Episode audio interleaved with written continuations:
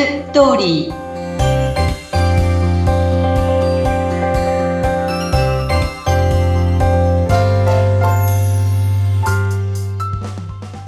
皆様こんにちは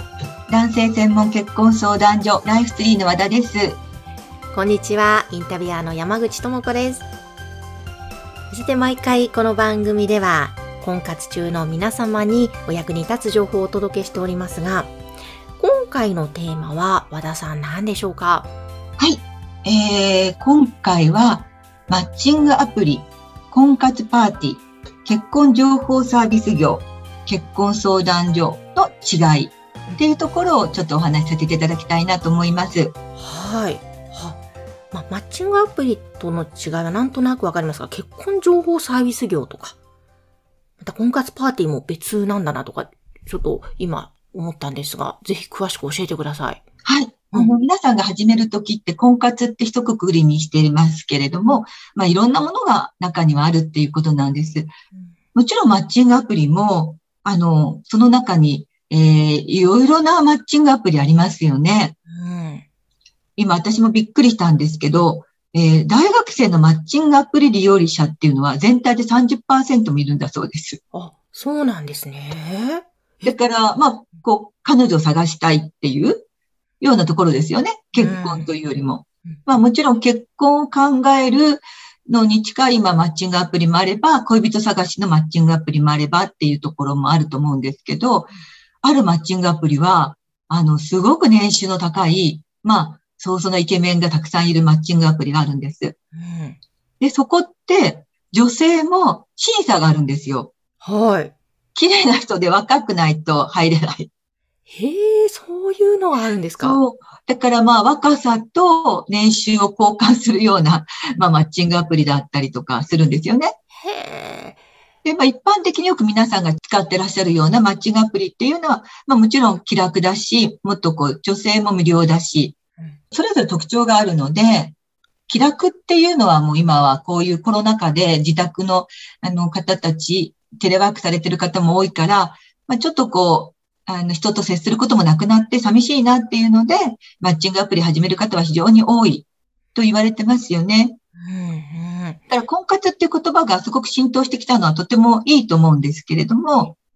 まあ、マッチングアプリの気楽さっていうのももちろんあるんだけど、あの、気をつけなければならないのは、そこに、えー様々な目的で入ってる人がいるっていうことですね。あ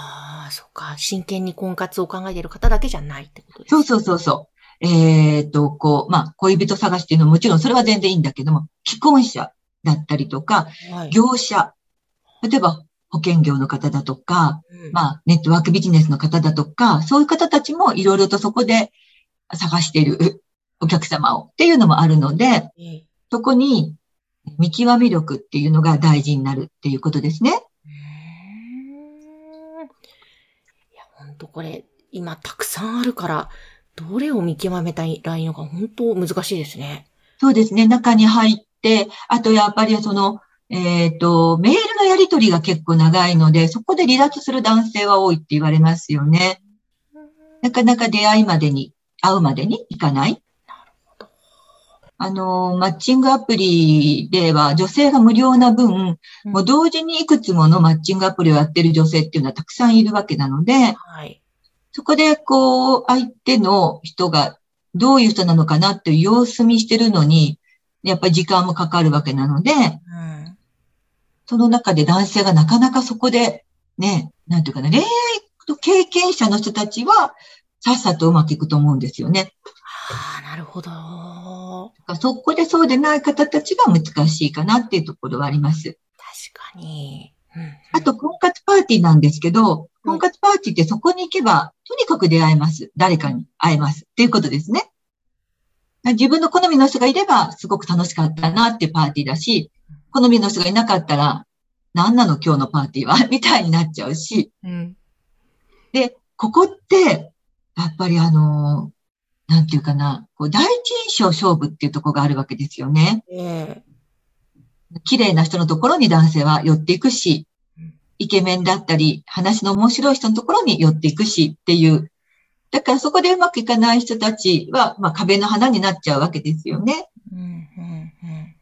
自分がどこで活躍するのが一番向いてるのかっていうところがあるかなと思いますね。この婚活パーティーは特にね。そっか、婚活パーティーは何も結婚相談所に入らないといけないんじゃなくて、その単体でそういうイベントがあれば参加できるわけですね。そうです。もういろんな婚活パーティーネットで探されても、うん、まあ、結婚に割とフォーカスした婚活パーティーもあれば、もうそうじゃなくて気楽なものもあれば、うん、いろいろですよね。年齢も、えー、34歳までとか細かく区切っているところもありますし、年収が何百万以上の男性が集まってますよっていうのもあるし、はい。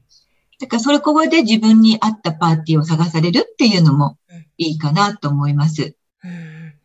そこではもう本当にとにかく笑顔とか話しやすさっていうのが重要になりますね。そうですね。あと結婚情報サービス業っていうのは、はい、あの、皆さんがこう、とにかく普段から目にする、耳にする、宣伝をされている大手ですね。ここは結婚情報サービス業といって、情報を提供するところが大きな目的。結婚が目的というよりも、情報を皆さんにたくさん提供しますよっていうところなので。あそうなんですね。あの、結婚相談所とは違うんですか違うんですね。うんうん、だから、ここは、あの、単体で自分のところに、あの、会員さんたちを募っているところですね。だから自分からアプローチができて主体的に婚活する人が向いているところだと思います。たくさんの情報、たくさんの、あの、自分に合う人が、こう、紹介されて、まあ、紹介されるけど、そこがお見合いになるかどうかっていうのは別問題なので、もう積極的に行くしかないかなっていうところはありますね。で、まあ、私が所属しています、まあ、結婚相談所っていうところなんですけど、この、まあ、私がやってるからいいところを あの、お話しさせていただきますと、ええ、えまず、プロフィールは100%保証っていうことです。つまり、提出書類っていうのがありますので、前にもお話ししましたように、独身証明書っていうものが必ず出さなければならない。役所で発行されているものになります。で、これはあの、あと、年収証明書もあるので、まあそこに安心安全があるから女性が多いっていうこともあります。うん、それから結婚を真剣に考えている人だけが登録しています。はい。男女ともに費用がかかる。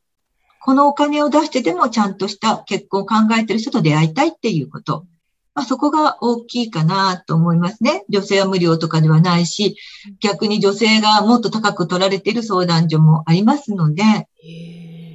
そこは、あの、真剣に考えてるってことは、もうプロフィールがちゃんと分かっていて、真剣に考えてるから、あとはフィーリングが合えば、先に進むのは早いっていうことです。本当に、だから、こう、ちゃんと、その、ね、信用紹介ではないですけど、こう、ちゃんと相手の、そういった状況もちゃんと分かった上でできるから、うん、本当に安心感がありますよね。そうですね。結婚の話をしたところで、お互いその気持ちだから、話は早いんだけど、例えば、こう、他のマッチングアプリなんかだと、結婚の話をすると、急に相手がこう逃げ腰になるとかっていうのはよく聞くので、温度感がやっぱり違ったりしますよね。やっぱりそうするともう、本当に真剣に結婚を考えたいと思ってるなら、やっぱり結婚相談所に登録して活動していくのが一番の近道なのかなって思いましたね。早いですね、それはね。ただその温度っていうのは、まあお互いにいいなと思っていても、もう自分はすごくあの気持ちが熱くなってる人もいれば、そこまでまだなってないっていう場合もありますよね。で、そういう時に私たちが間に入って、あの、今どんな状況なのか、どんな気持ちなのかっていうやりとりを共有するっていう、ここが、まあ、一番こう私たちのやっている大事なことだと思うんですね。サポートするっていうこと。やっぱりそこがあるから、こう、安心して何かあっても相談できるし、サポートしてくれるしっていうのもやっぱり大きいですよね。うん、そうですね。聞きにくいことを聞くとかね。うん、例えば相手の男性が離婚しています。じゃあ養育費は毎月どのぐらい払ってるのかとか、うん、お子さんとの関わり合いはどうなってるのかって、やっぱり本人にちょっと聞きづらかったりすることもありますよね。うん、そういう時はちゃんと間に入って相手の方に伺ったりとか、はい、させていただきますね。うんいや、ということで、本当いろんなね、種類の方法がありますけれども、はい。えー、ぜひあの、ライフツリーの和田さん、このこれまでも体験者の方のね、お話も伺ったりして、やっぱりすごく和田さんのところ手厚いんだなっていう風な印象を持っておりますので、ぜひ皆様も気になった方はこの番組の説明欄のところに URL を掲載しておりますので、そちらから一度ね、ご覧いただいてお問い合わせいただきたいとそう思います。ですね。あの、ズームで最初無料の面談を行っていますので、どうぞ気楽に、あの、お越しください。はい、えーということで、和田さん今日もありがとうございました。ありがとうございました。